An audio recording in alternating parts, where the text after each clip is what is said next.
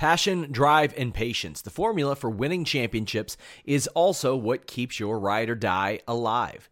eBay Motors has everything you need to maintain your vehicle and level it up to peak performance. Superchargers, roof racks, exhaust kits, LED headlights, and more. Whether you're into speed, power, or style, eBay Motors has you covered. With over 122 million parts for your number one ride or die, you'll always find exactly what you're looking for. And with eBay Guaranteed Fit, your part is guaranteed to fit your ride every time or your money back. Because with eBay Motors, you're burning rubber, not cash. With all the parts you'll need at the prices you want, it's easy to make your car the MVP and bring home huge wins. Keep your ride or die alive at ebaymotors.com. Eligible items only, exclusions apply.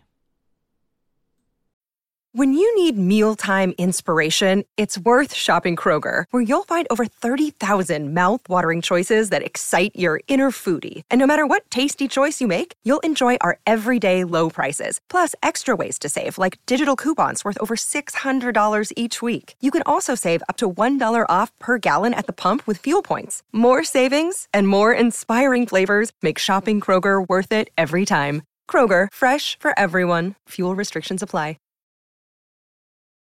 What's up, you guys? Sean Ross Sapp, managing editor, FightfulWrestling.com, FightfulMMA.com. You may be checking us out on the Pro Wrestling channel right now and saying, "Well, gosh, golly, Sean, what's going on here? What's what's happening here?" Well, uh, I explained this uh, on the MMA show the other night. A couple years or about a year ago, when I started the MMA channel, because James Lynch was doing all these interviews, and if you saw him, he was doing uh, I don't know, fifteen a week. That would kind of clog up, or I don't want to say clog up because it was great content, but it would fill up our channel very quickly. And I was like, you know what? We have enough. We can do an MMA channel. Since he's moved on to the score, I decided to give these shows a go, see how they uh, do on the wrestling channel, which is just our main channel again. But uh, I will upload this on the MMA side of things as well. You can still get individual fight reviews over there. You can still get Harry Kettle's interviews there. Uh, any boxing stuff that Carlos Toro does will be over there. So still lots of stuff going on over there. I'll tell you something that's going on over here right now. Showdown Joe Ferraro. What's up? What's going on, man? Everything is good. You know, interesting couple of days to say the least. I'm back from Japan, but yeah, it's what it is. You might not be able to see me on our podcast moving forward, Joe, but this Skype gimmick we got to do, Hangouts is going away. They're changing everything that we know and love but you, you, mentioned Rizin. Tell me about your experience at Rizin. Uh, I understand that Frank Trigg is adorable. Uh, he is. Yeah, there was. A, I think every show we basically try. There's always a theme that comes out. Um, by the end of the show, or at least three quarters of the show, it's just something that the fighters, uh, with with some of the pre-fight questions that we ask them, because you know we're at least I'm notorious for.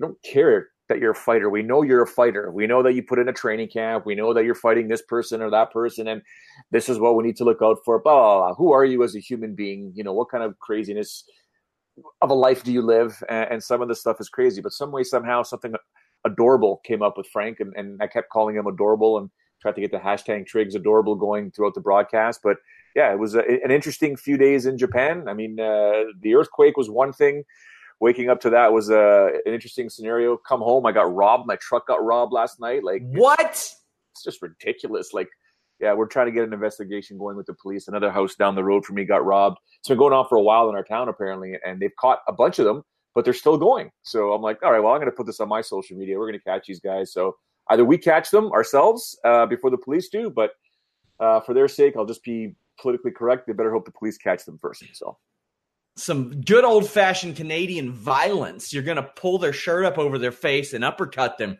repeatedly, put them on their skates, so to speak. that could be interesting. Now, there's a few people that would like to get a hold of these uh, parties, but uh, oh, yeah, we'll, we'll terrible. They're opportunistic. They're they're pretty opportunistic. They're walking up and down the streets in the neighborhoods and checking for cars that are unlocked. And then they just go right away, right? Mm. So cameras are out. People will be paying attention. But uh, yeah, looking forward to uh, I got my own little scenario, Sean. I'll deal with it. Well, Rizin 17 was this weekend. You were there. You did some great work there. Of course, Fightful alumni Frank Trigg uh, was there as well.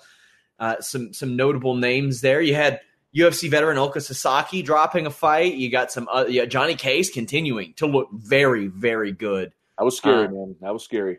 Johnny Case just man makes me so happy to see him doing well. Tetsuya Kawajiri emerged victorious. That's awesome.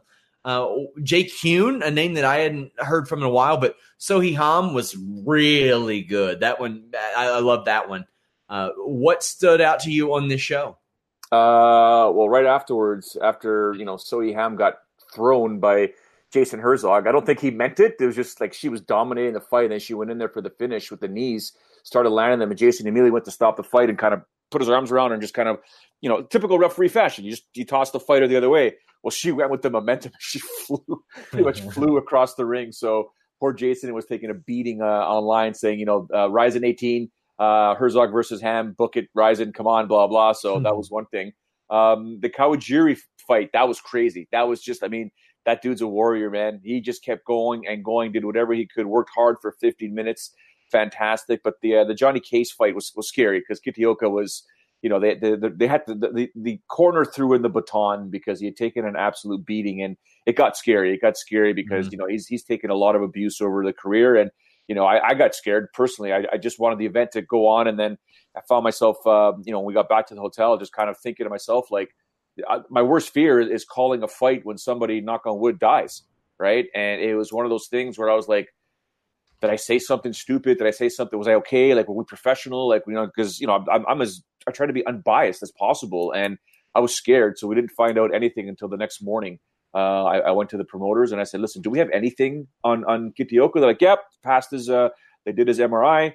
Uh, concussion, obviously, the damage was there, but uh, you know nothing uh, life threatening at all. And I was like, no, that's I think you should retire. I think that's enough. So that that that was that. And then of course the rest of the fights were were pretty good. The, that the the four man bantamweight tournament to get to Horiguchi was fantastic. I picked wrong in both of them. Uh, good on Ougikubo. I think he got that split decision. I think it should have went the other way to Motoya, but uh, you mentioned Sasaki. Sasaki took a right hand from Ishiwatari, and I think it was his right eye, and that was early in the fight, and he had double vision in that eye. So left eye fine, right eye double vision. Wasn't able to do much, and eventually he just got choked out in the second. So uh, good fight, great fight, and of course that main event, whew, Asakura is something else, man. So great fight. Seems like you had a, had a good time. Uh, of course, we had the full coverage over at FightfulMMA.com. Uh, if you guys are not there on fight nights for UFC shows, you're missing out. We have like thousands of comments over there. We've got to pick them. We've got a lot of great stuff over there. The Talking MMA community that has joined us just do uh, such an awesome job of keeping things active. And I can't tell you guys how much that means to me. Joe, I'll be in Toronto next week. Interesting. These trips just keep getting longer and longer, and I'm going to be there from Wednesday till Monday ooh, I love it. Lots of wrestling going on, so I'll be running around like crazy. Just just so much happening. But we have uh, a UFC card this weekend in UFC Newark. We had a UFC 240 show that happened this past weekend. I did a full post show on UFC 240. Uh, this isn't a card that I said that I'd be telling my grandkids that I'm never going to have about. There were a lot of prospects that I think are worth keeping an eye on. Jillian Robertson, that's one. Four and one in the UFC. I think she popped up in the UFC at like three and two, and now she's got the record for uh, women's flyweight stoppages. I mean, that's an easy record for somebody to have. Somebody's got to have it at this stage, but she has it. And now, whenever she fights, it's must watch to me. You have uh, Erik Koch, who seven years ago was a 22 year old ready to fight Jose Aldo for the title. It never happened. Yep. He fought for his job Saturday and kept it. You have Davison Figueiredo, who just put himself in contention again by beating Pantoja, who was ready and primed for that. Now, Joseph Benavidez is getting that title shot, but Davison Figueiredo put his name in the conversation. Gavin Tucker, who faced his first bit of defeat about a year and a half ago and hasn't been seen since, came back and won. You had Hakeem Dawodu, who won via just had to track down Horie over and over and over again and then finally did it, held him down, threw a nasty knee to the body and a head kick.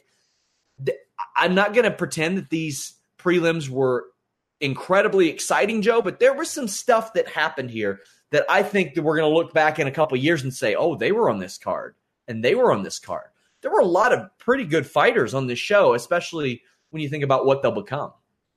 Well, I mean, Dawodu's performance, I mean, that head kick was brutal. Like it was that head kick finish was brutal. Like it was almost like a, a cross between uh, James Toney back in the day or Ray Mercer back in the day when they had their arms out, uh, and he just you know mixed in MMA or kickboxing into that sort of stance, and then whammo uh, drops Jorge. That was really good. Good on Gavin Tucker. Uh, he had to work to get that submission, that's for sure. But that Figueiredo Pantoja fight, come on, man, that was that was just stupidly awesome. Anyone that thinks that that wasn't a fan of that fight, you're a donkey. I mean, that was absolutely incredible. I mean, Figueiredo, I, I don't know. I, I, guess it was a 15 minute fight. Can he do that for 25 minutes versus anybody? I don't know. Maybe a 125 you can. But man, his performance, that first round was something else. The second round was really good. Third round, yeah, it was Pantoja kind of getting back, but not enough. But Figueiredo, man, I think we talked about. It. I mean, these are the top guys. It was three and four heading into this fight uh, to determine, you know, potentially who could get next to Henry Cejudo or at least Joseph Benavidez eventually. So that was an absolutely ridiculously fantastic fight. And good on Erik Koch, man, 170 pounds at this point, at this stage in his career. Yeah, stay there. So the thing with Erik Koch, even though he's not found any wealth of success at featherweight or lightweight, he achieves rarefied air. Joe, he became one of the the, the latest, and there's not that many uh, in the UFC that have won fights across three divisions: featherweight, lightweight, and welterweight. Uh, of course, we've seen some other guys do it, but uh, it doesn't happen a lot. However, there is a woman that has accomplished that, but not in the UFC yet. She fought at 115 pounds a year ago, debuted in the UFC at 135 pounds a couple of month ago, months ago, then stepped in and beat Alexis Davis at 125 pounds this past weekend. Viviane Araujo, someone who I've been touting uh, just heavily. I, I think she's ready for. I mean, when I say ready for another top 10 person. She just fought number seven and beat her. Just cold. Wasn't in the UFC a few months ago, Joe. Uh, this is a woman who didn't have a pro fight until like a month before she was 29. She's fighting like now is the time for her to make her run, and I admire that. I one year, less than one year, she's won fights across three different weight divisions. That is incredibly impressive to me, Joe. Absolutely. I should. I should. Before I continue speaking of women's MMA, uh, I'd be remiss if I didn't talk about Jillian Robertson's performance. I mean, she's mm-hmm. like you said, she is someone that we should be paying attention to. But at 125, 125 pounds, when you look at the rankings, neither women that we just spoke about are in the rankings, right? So it's kind of weird. So it's just a matter of time um, before Jillian gets in those rankings. And of course, with Vivian doing what she did against Alexis Davis, a ranked fighter, top 10 ranked fighter, uh, who, by the way, moved up a ranking even though she lost. I don't, I don't know how that works, but yeah. Anyways, um, she's got skills. Competing in three different divisions uh, brings a lot to the octagon, brings a lot to mixed martial arts. I'm very interested to see who they match her up against with next because she's got the skills. She went, you know, toe to toe with someone who's been uh, a veteran, you know, who's been fighting for titles for a long time. So good on her. Again, remains to be seen where she goes from here, who they match her up against. But yeah, she's she's damn damn skilled. Let's just say that. Yeah, like I mentioned, like in a few years you'll be looking back at this card and be like, "Damn, all those people were on that card." I see that for Dawodu, even though he stuttered a little bit. I definitely see that for Araujo, although now, like I said, is the time for her to make that run because uh, she's 33. You got to do it. You got to do it now.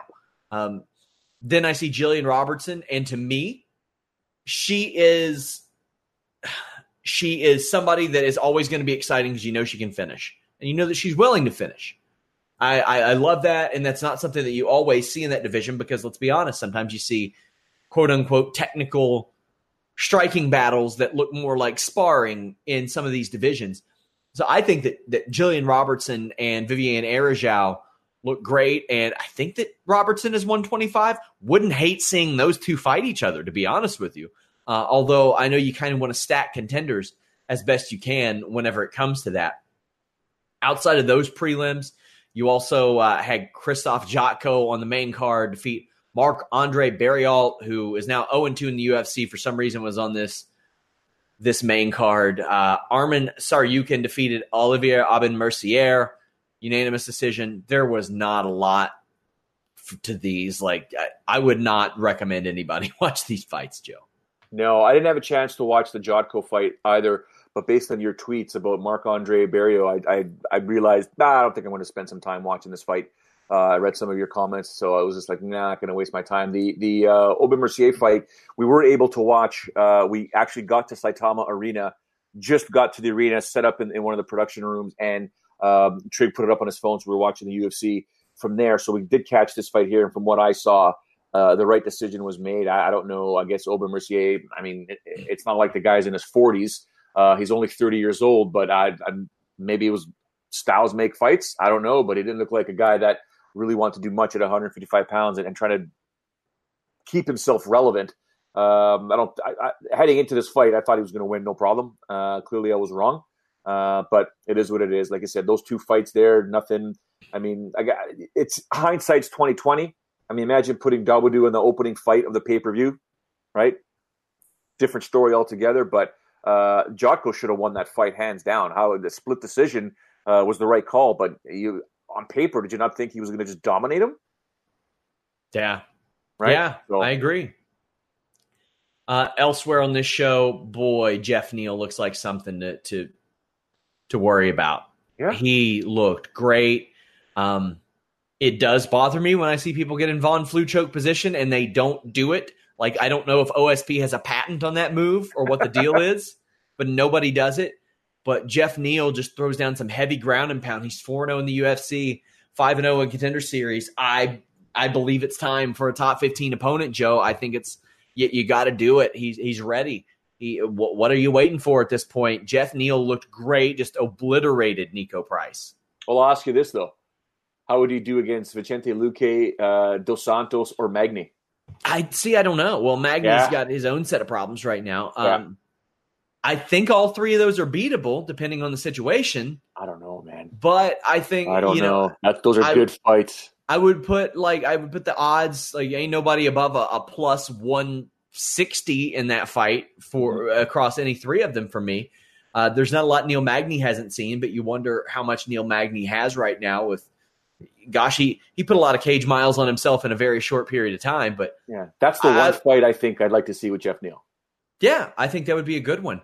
Uh, once all that that mess gets settled for Neil Magny, but Jeff Neal, man, he he came in and you know he's willing to finish. And to me, the Belal Muhammad fight was the one that made me say, okay, yep, yeah, let's pay attention to him because even though he didn't finish Belal Muhammad, we both know Joe that's a hell of a win. Oh yeah, it's huge. I mean, if you, you when you fight a workhorse like Belal, you better bring your lunch pail, better be blue collar, and you either better be ready to go for 15 minutes or have some sort of Tenshin Nasukawa like finishing move uh, that you can surprise him surprise Belal with. But yeah, Jeff Neal is nice. He's he's moving up there nicely uh, on our unranked radar because it's only the top 15. Thankfully, it's only the top 15. But here's a guy that I'd like to see. Uh, like I said, uh, I know Magny's got stuff to deal with, but when you look at that top 15 right now, I only gave you number 13, 14, and 15. I mean, I think he would have his hands full uh, with Luque and Dos Santos. But either way, I'd, I'd love to watch those fights. Co-main event: Cris Cyborg beats the brakes off of Felicia Spencer. Now, the women's featherweight division is in such a position that you get hit 122 times and somehow you emerge better for it.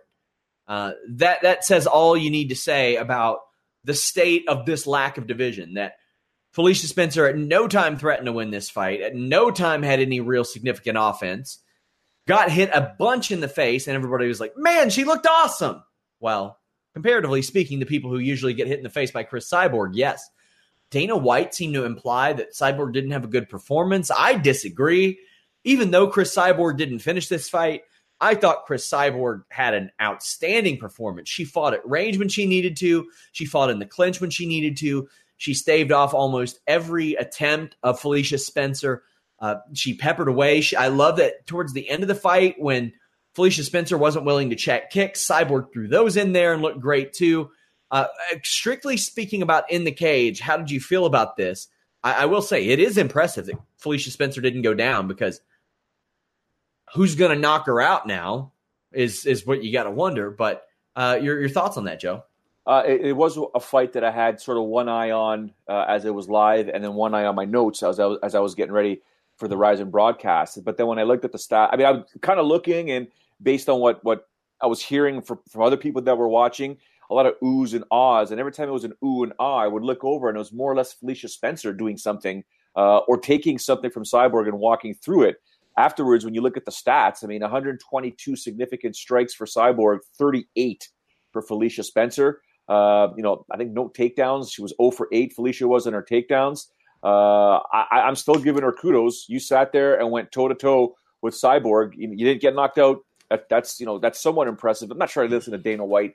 Dana White and Cris Cyborg right now, or, or Cris Cyborg's people, are going through negotiations. So anything to de- devalue a fighter, Dana's going to do that. Uh, if you really, it's it's just it's just promotion or promoter 101 spin doctoring things, right? So uh, who knows where I'm sure we're going to talk about it shortly, but um, good on Cyborg. She emerged victorious versus someone that's young in the division that could probably give her a hard time a year or two from now. Uh, but also good on Felicia. You know, just just got to figure out a few more things with your game, and, and, you could beat somebody like Cyborg. So I'm not really concerned for Felicia.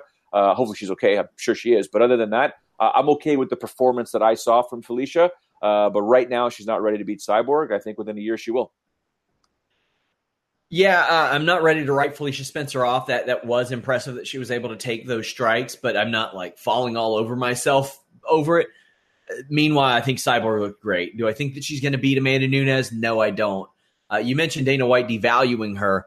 She seems like she wants to stay. She was hanging around with a Cyborg versus Nunes shirt there. Now, I'm going to try to decipher the Cyborg Dana White talks Cyborg says that she texted Dana White after that last fight. Well, I'm sure that she did want a rematch immediately after losing for the first time since she was a pro. However, from what I understand, that fight was offered again, and Cyborg was like, ah, no, not for this deal or whatever it may be. Uh, I don't know what happened there. But it's clear that she wants that fight. Amanda Nunes wants that fight too. So why not? The only other person I'm really interested in seeing Cris Cyborg fight, there are two people Julia Budd and Kayla Harrison. And the only reason I'm interested to see her fight Julia Budd is because Julia Budd is the Bellator featherweight champion. And I would love to see Cris Cyborg fight Kayla Harrison because we've spent a decade watching Cris Cyborg fighting people that she's way bigger than. I would love to see her fight somebody that is way bigger than her. I think that would be an interesting aspect. When you look at all this, Joe, who who is the who is the right fight for Cyborg? I think it's Nunes. And the fact that she came back and won a fight after losing, I like that too. I think we know the result of the Nunes fight. Yeah. If they fight again, right? It, it, might be the right fight, but I don't think it's going to be, uh, it's not going to go Cyborg's way. I mean, Amanda Nunes is, is just a beast right now, right? I mean, I, I know I'm, I'm, I might be the only person on my own little soapbox here. I would, I'd, I'd much rather see Amanda Nunes and Valentina Shevchenko a third time. Um, mm-hmm. That's the fight I want to see.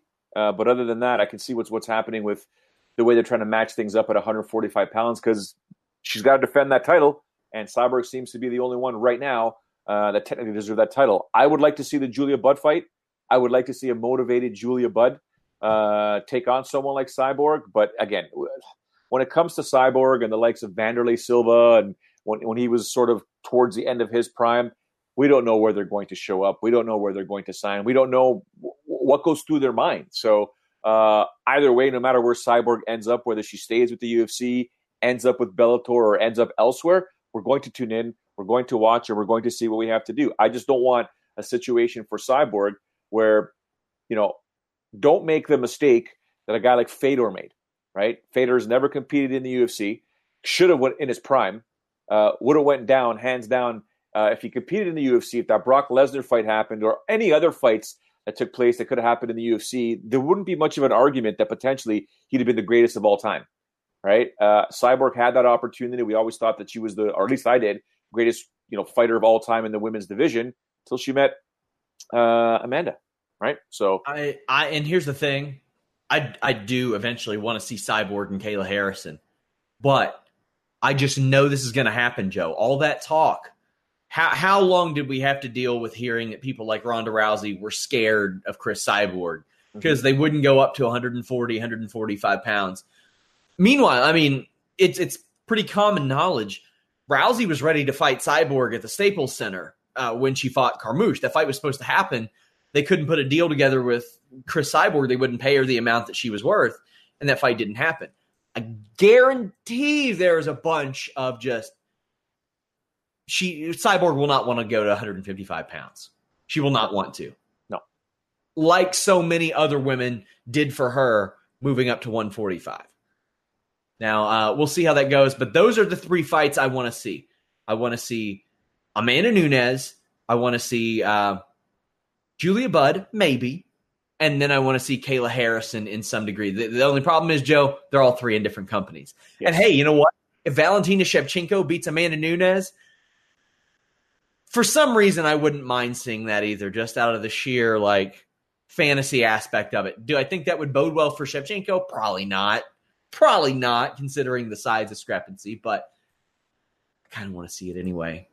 Uh, I want to see that a lot more than I would ever want to see Holloway versus Edgar again. This was. Say goodbye to your credit card rewards. Greedy corporate mega stores, led by Walmart and Target, are pushing for a law in Congress to take away your hard earned cash back and travel points to line their pockets. The Durbin Marshall credit card bill would enact harmful credit card routing mandates that would end credit card rewards as we know it. If you love your credit card rewards, tell your lawmakers hands off my rewards. Tell them to oppose the Durbin Marshall credit card bill.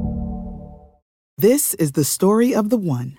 As head of maintenance at a concert hall, he knows the show must always go on. That's why he works behind the scenes, ensuring every light is working, the HVAC is humming, and his facility shines. With Grainger's supplies and solutions for every challenge he faces, plus 24 7 customer support, his venue never misses a beat. Call click grainger.com or just stop by. Grainger for the ones who get it done. Like a great fight or anything. It was two great fighters. And I do my match recommendations after this, and I give you, like, oh, should you watch this? Should you not? You should because it's two of the best fighters there are. But this, there wasn't a lot to this fight. Max Holloway won. Uh, Frankie Edgar didn't look out of his depth. He didn't look like he needed to retire. Fortunately, he said he wasn't going to retire. Uh, what what do you think of this, and uh, what do you think about Frankie Edgar's future? I just wish somebody would have told me not to watch the fight with commentary on. I think that was, you know, yeah, I might sound like a hypocrite because I'm a play-by-play guy myself, but uh, I I might rewatch this fight without commentary. I mean, based on what I saw, I got to the point where I just turned it off. Uh, but what I saw, Max Holloway won this fight fair and square. Uh, definitely not 50 45. Uh, I disagree with that scorecard, but it just seemed like every time Max would throw something or land something, it was like the greatest strike or something ever thrown. Uh, and that everything Frankie was throwing and landing was like, ah, ah, it's okay. Made you feel like that Holloway was winning every single round at minimum 10 8, maybe some 10 7. That's what it felt like. And I was like, this is ridiculous. So, um, you know, I, I, started watching without the commentary and then started seeing where uh, Max Holloway was winning over Frankie Edgar. Frankie Edgar, you know, he did the best he could. Um, you know, people could say it's a biased opinion from my end. This, yeah, I love Frankie. Frankie's my boy, uh, but he did not win this fight. Did what he had to do. Very difficult to deal with that reach, as we can see. And Max Holloway is something special, man. The guy's a stud uh, and did great. You know, he emerged victorious. He did. He said flat out in the post-fight interview that he wanted to go the full distance to prove the naysayers wrong right? Uh, but yeah, um, good on Max. Fantastic by Max. Good on Frankie for you know at his age. You know it's not like he's old, but in MMA age he's kind of old, stepping in there and going toe to toe with who many believe is the goat uh, at featherweight. So good on him, uh, and good for both guys for putting on that type of performance. Was it Sean Ross Sapp, stellar? Get a ribbon, get a trophy, get a recommendation type of fight. I agree. It wasn't spectacular. It was very neutralizing per se, but uh, I enjoyed it. I, again, my bias to Frankie Edgar is one thing, but I did enjoy the fight. Sucks he didn't win, and it sucks being around people that uh, at the time when the fight was going on, we're all cheering for Holloway, and I'm sitting all by myself with my arms crossed and the only Frankie Edgar fan watching the fight. So, uh, you know, I'm interested to see where Frankie's going to go from here. I know Joe Rogan had mentioned 135 pounds. Uh, I don't think Frankie's going to make 135. Probably could, but I don't think he should suffer to make 135 pounds and compete. Let's just see where he goes from here. I thought that was a very reckless suggestion by Joe Rogan. Like, I, I respect Joe Rogan, but I come on now. We we don't need to see that. We do not need to see that at that weight. Well, UFC 240, like I said, uh, some things happened that set up the stage for the future. Uh, I'll tell you something that destroys uh, the the past or and the future for a company, Battlefield FC again does not pay their talent. Guys like Will Brooks, Gleison Tibau, Jan Finney, Brian Caraway fought on Battlefield FC this past week. Uh, this this happened in 2017, and my God, uh, Sarah Kaufman and Jessica Rose Clark went through this a couple years ago. How can you even run a second event if you have these issues again for the first time? And how do so many fighters that supposedly have great management and, and I believe in, I, I know who some of these managers are, and they're great managers. How do they fall for this shit? Fantastic question. I don't get it. I don't understand it. Um, I mean, at this point here, the only way you should have a fighter show up and compete here is to get the money ahead of time, and no promoter is going to give you the money ahead of time, right? Like, I mean, if it's it's the second time it's occurred, just don't even bother. Just know who's involved behind the event, know the names, know the parties involved, and if they get involved with any other new, quote unquote, new promotion, stay away because it's not cool. It's not great for the fighters, and um, it sucks. Absolutely sucks because nobody wants to put in a training camp, uh, especially like a guy like, for example, Gleison Tibau or whomever. Uh, beat, Will, beat Will Brooks on this show. That's a hell yeah. of a win. Yeah, Bryan Caraway. I mean, these are all guys trying to get back to the UFC potentially, uh, and it's too hard for them now when they go out, they fight, they don't get paid right? I mean, referees are pulled off two days out. I heard like it's insane.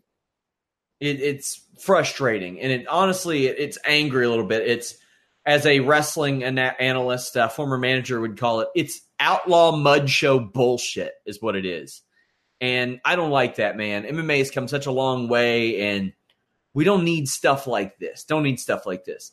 Uh, Dana White implies that Conor McGregor might be on standby for the upcoming Poirier versus uh, Khabib fight. I bet they ain't doing that without a media tour. Come on, no chance. Uh, Tony Ferguson should be on standby for this.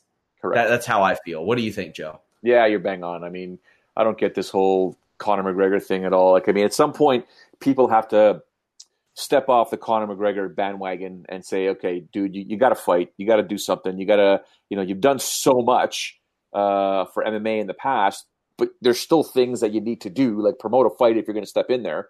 Uh, and or I think Tony Ferguson being who he is, I, I, do believe he should be on standby. Right? That that's just. I mean, this whole Conor McGregor talk is is kind of silly because Conor McGregor, uh, under the right circumstances, can say, "Yep, I'll fight this person on this date here. Let the fun begin." And let's enjoy Conor McGregor, you know, promoting a fight uh, like we always do, and let's get a media tour going. He's back, blah blah blah. That's the stuff that we want to see from Conor McGregor not oh by the way he's fighting now because such and such got injured right so Joseph Boza says stupid rumors suggest that Conor versus Jose Jose Aldo could happen to UFC 244. I would love that fight. I think that's a I think that's a phenomenal fight.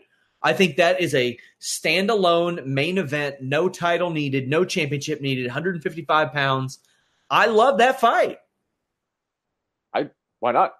Yeah. You know, I mean it's it's it's I, I think anybody now that Conor McGregor is facing, we're not going to think he's that much of a favorite, especially in the upper echelon of, of each division. Uh, I, again, we can go back and say uh, Conor McGregor put on that masterful performance, quick performance against Jose Aldo Jr., landing that beautiful left hand and, and silencing all the critics real quick. But Jose Aldo's still a bad man. Like, let's be honest for a second. I would love to see that rematch. So we're going to play a segment right here and might get us outlawed. Who knows? Do you believe Dana White? Wish I could add some fancy music, but I'm too lazy for post production. Dana White says Conor McGregor could be a late replacement at UFC 242. Do you believe it or not? No, I do not believe it. Dana White says that BJ Penn's next UFC bout is going to be his last. Disco Inferno and uh, former, or not former, he's a WCW veteran uh, when I complained about this, said, "Well, he fights for a living. He's not fighting for free." And I said, "Uh, yeah, he is with women and bouncers fairly often." Uh, do you believe that this will be BJ Penn's last UFC fight? Yes, I do believe it will be his last fight. What if he wins? It's his last fight in the okay. UFC. He should not be competing again. Dana White says Colby Covington will get a win or a title fight with a win at UFC Newark. Do you believe Dana White? No, I do not believe Dana White in this circumstance. Although I believe it's going to happen. This is a situation where it's somebody promoting a fight. Uh, tune in and watch. So uh, a pretty short segment we have there, but a segment nonetheless. I like. Uh, I'll tell you, we should do more segments. I, I know. I, I, like it. I can chop them up pretty easily. It, it works. I wish that this uh, past UFC pay per view card happened in Vegas so we could play what they make. That was a fun one where you guess the salaries of all these people. But let me tell you something I'm very impressed with, Joe. Mackenzie Dern had a child last month. She is already scheduled back in action against Amanda Ribas, who is not exactly somebody that looks to be run over. She's seven and one in her career. But Mackenzie Dern back in action in October. Uh, I would be shocked if she made weight, but that's that's like barring the pregnancy. If that never happened, whatever. Yeah. Uh, what do you think about this one?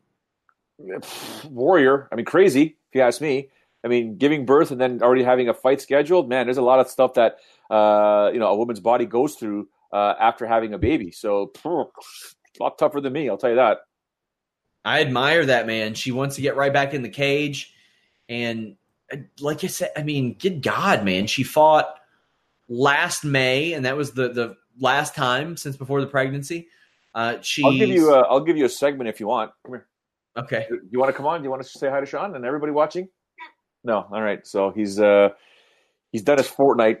You know somebody won three million dollars playing Fortnite? God, I saw that. And and like fifth place got like nine hundred thousand. Well, how much? Fifth place got like nine hundred thousand. There was a Fortnite you, tournament. You better lock him in his room, Joe. He's gone. He's going to play Fortnite. Hey, three million. I want to cut. And that's USD, Joe. That's, that's like that's like a billion Canadian. that is a billion Canadian. All right, so we'll, talk about it after. Okay, that's a lot so, of money. It's at least five million Canadian, that's for sure. So yeah, it's a ton. I, yeah. I, mean, I know that when I was there last year, the conversion rate was twenty percent, so I yeah, learned that no pretty well. But there is a UFC show this weekend. Uh, it's UFC Fight Night Newark. Joe, this is unusual and welcoming. I don't know what's going on in Newark. I don't know what's going on on ESPN but we have a main card prelim start time of noon Eastern and a main card start time of 3 p.m. Eastern. I'm going to throw a goddamn pizza party, Joe. I think it's a great idea. You're right. Yeah, I love it. I'm so excited. Uh, there's a lot of people that you guys have probably never heard of on these prelims, but we're going to hit you with these betting odds regardless. Hannah Goldie, a minus 165. Miranda Granger, a plus 145. Claudio Silva, a massive favorite, Huge. minus 410. Cole Williams, a plus 330. You have Matt Schnell, a minus 115. Jordan Espinoza, a minus 105. That is a virtual pick 'em. You have uh, Lauren Murphy, a plus 145, a traveled veteran, taking on Maria. Um, what's her name? Mara Romero B- Borella. Okay, cool. I can roll it, Borella but that's fine. There, that's what I wanted. She's a minus 165. You have the sister of Valentina Shevchenko, Antonina Shevchenko, a minus 145. Lucie Pudilova, a plus 125. Uh, you have Dong Hyun Ma, a plus 290 underdog. Scott Holtzman, a minus 350 favorite. Gerald Meerschaert, a plus 145. Trevin Giles, a minus 165. And that's just like I can't just keep grouping all the people that most people don't know about together because there's too many. This is not a big card. This is really a two, three fight card, Joe. Uh, when you look at these prelims, uh, Mickey Gall plus 105, Salim Touahri a minus 125. What stands out to you? Because to me, there's not a lot. Could it be a great card? Yes, but nothing stands out to me. Yeah, I just um, I'm paying close attention to that Shevchenko fight because Pudilova can pull this off. Uh, you got some value right there. Mickey Gall is getting no love uh, from anybody right now. Those odds are kind of close considering, you know, I mean, Mickey Gall does have a name, but uh, I won't repeat what Diego Sanchez said about him. Uh, but other than that, uh, that, that's interesting to note. Uh, the Borella Murphy fight's probably something you know we should be all paying attention to. But other than that, like you said, there's only so much in this card that you can really be like, huh, who, where, what? Yeah, it's it's a bummer, man. Like Mickey Gall's a guy that they want to keep at least have somebody that people will be familiar with. on these prelims. You have the name value of Antonina Shevchenko just because of who she's related to. That's nice. You have some emerging prospects in Goldie and Granger. Goldie looks like a million bucks. You take one look at Hannah Goldie, Joe, and you realize, oh, okay, of course, uh, if she's good at MMA, the UFC is going to want to push her uh, because she looks like she could be a star. She looks like she could have uh, crossover quality. I mean, she's just jacked to the gills, yeah. and she can fight. And that's yeah, that's the first thing you got to wonder: Can she fight? Yes, she can. Uh, I'm interested to see what she does. I mean, I'm telling you, she is a specimen. She looks like an action figure. It's unbelievable. But other than that, like there are no fights that I'm like, oh God, I I gotta see that fight. Um, Lauren Murphy, I'm always interested to see her fight because she's the type of person that I feel could just go on a run. You know, like like maybe some of that that uh, that experience kicks in and she ends up uh, uh going on going on that run. But Borella is like two and one in the UFC. This will be the first time she's had two UFC fights in a year. Just doesn't do it for me. Uh, Lauren Murphy will hang around no matter what, but I'm picking uh, Goldie, Claudio Silva, Borella, probably Espinoza, Shevchenko, and Gall to win these fights. But then there, there's that main card. Trevin Giles looks interesting, looks like somebody the UFC would like as well. I'm picking him. Uh, I got Holtzman over Dong Hyun Ma. Joaquim Silva probably over Haqparast. Uh, that fight is plus 205 Silva, minus 245 Haqparast. But I can't think of anything here that makes say my my cousin who ca- makes sure to catch the big fight say, "Oh yeah, I'm going to watch that on the prelims." Nothing, nothing. No. I am interested in Darko Stosic. He's a minus one thirty against Kennedy Nzechukwu. Any thoughts on Stosic or or his opponent as as we go into the two fights where people actually know who these these guys are? Uh, well, in terms of Darko, I mean, I've, I've heard the name on numerous occasions. I said I think I watched two fights ago. I forgot who it was. Uh, obviously, I've seen his UFC fights, but that, that Kimball victory was ridiculous with the elbows. Uh, then he fights Devin Clark and he goes to the decision. I mean, there was I think it was the Emil Zayev fight, uh, which was a yeah leg kick fight. I remember that fight way back when. That was a solid scrap there. But um, kid's a beast. He, he's tough as nails. Um, Twenty seven, man. He that, that Devin Clark loss. Um, I think Devin Clark is is a little bit better than a lot of people think he is. He's had some some rough goes of it, but yeah, I mean they put they put Stosic in there against a guy who had a lot more UFC experience than him. Yeah, I mean Kennedy goes on Dana White's contender series. He emerges victorious, then comes to the UFC uh, and then gets triangled right late in a fight. So uh, it's tough to say. We'll see how this fight goes. I mean, both of these guys can finish fights early uh, and find themselves in a bit of trouble if the fight does continue past you know the second it goes into the third round. So remains to be seen. And, and you know, Stosic going to the decision with with Clark. I mean, that's just how Clark wins his UFC fights. He's never had a finish. Yep. He grinds people out, manages to emerge victorious. I think this fight is going to be very exciting, but we'll see how it goes. And then, ah, Jim Miller versus Clay Guida. This will probably be pretty good. It doesn't mean a damn thing, Joe, and that's a bummer. it doesn't mean a damn thing, but it's it's your your senior circuit card. That's what it, or fight. It's it's a fun fight. It's a fun fight. Uh, these guys seem like the kind of guys that have faced each other 237 times. Yeah. Uh, I don't know. Have they ever fought? I don't think they have. I don't think they have. No. They seem like the kind of guys that would have fought a lot, but they haven't. Ah, so here's the thing: Clay Guida beat BJ Penn. What does that mean? Who knows? But uh, he's won three of his last four. You've got Jim Miller, who's won two of his last three somebody got to win, Joe. That's the joy of this. Yeah. Somebody's got to win, and they're a little bit more relevant again. Yeah. I don't know. I don't know if at least, at least, at least as far as the UFC marketing machine goes, sure. could be. Yeah, I mean, this one here to me just screams 15 minutes. It's going the distance. Uh, I mean, can can Jim Miller submit Clay Guida? Absolutely.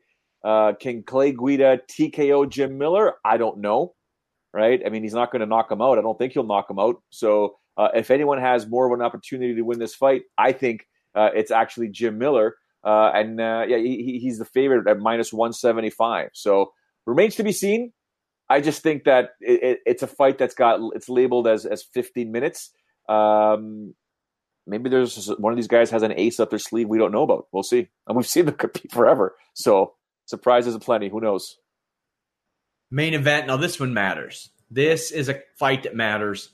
Uh, but only Colby Covington's getting a title fight with a win here. Hmm. Minus 225 over Robbie Lawler plus 185. Robbie Lawler can punch somebody in the face and put their lights out, Joe, but Colby Covington is very good at MMA. How do you see this one going? Keeps his distance. I'd, I'd like, I mean, I wish I could find out more if they've sparred. I'm sure they have uh, an American top team, right? That That's the, the, the real litmus test that we should probably be paying attention to. But the, the odds disparity, the, the, the separation between excuse me, minus 225 for Colby Covington and a, and a plus 185 for Robbie Lawler. That, that's pretty big uh, all things considered. But Colby Covington has a way of making things difficult for people, has a way of using his range, using his wrestling, using his speed. Uh, not super fast, but enough to annoy, uh, using his range and distance. It'll be interesting to note if Robbie Lawler can close him down uh, and land a bomb or two. Because if he can't and he doesn't, Colby Covington's got 25 minutes to showcase his skill set uh, and en route to Kamaru Usman. So interesting. Now, though, though Robbie Lawler does have that that reputation of being able to put your lights out, he's not finished a person since 2015. Yeah. Joe, he's not finished anybody before the fifth round since 2014. He's not finished anybody in the first round since 2013. That all bodes very well for Colby Covington, I believe. The but, booking of this fight. Before you say anything else, I want to put a little bit of a caveat on that. Ben Askren just yes. about went to sleep. That, that's that's a good point. That is a that is an incredible point. Cold in that first round for the yes. love of all things holy. I don't know how he stayed awake because I mean he took a knee to the face versus uh, Masvidal and was out cold instantly. Uh, right. And the next thing you know, but before that he fights Robbie Lawler and had his brains rattled and wouldn't go to sleep. So interesting. Yeah, you you are completely right. So that that ability is there. When putting together this fight, it's very confusing to me, Joe you put a guy who's lost two in a row, who's lost three of four, up against a guy. Well, by the way, his one win is against Donald Cerrone, not in the division anymore. Uh, his last win before that, Carlos Condit. Not, I don't even think he's active anymore. Um, it, it's you put him up against the guy who should have the title shot right now. All due respect to, to uh, uh, to anybody else in that division, but it should be should be Covington fighting for the title right now. But without this fight, th- does that is that a little weird to you? Yeah.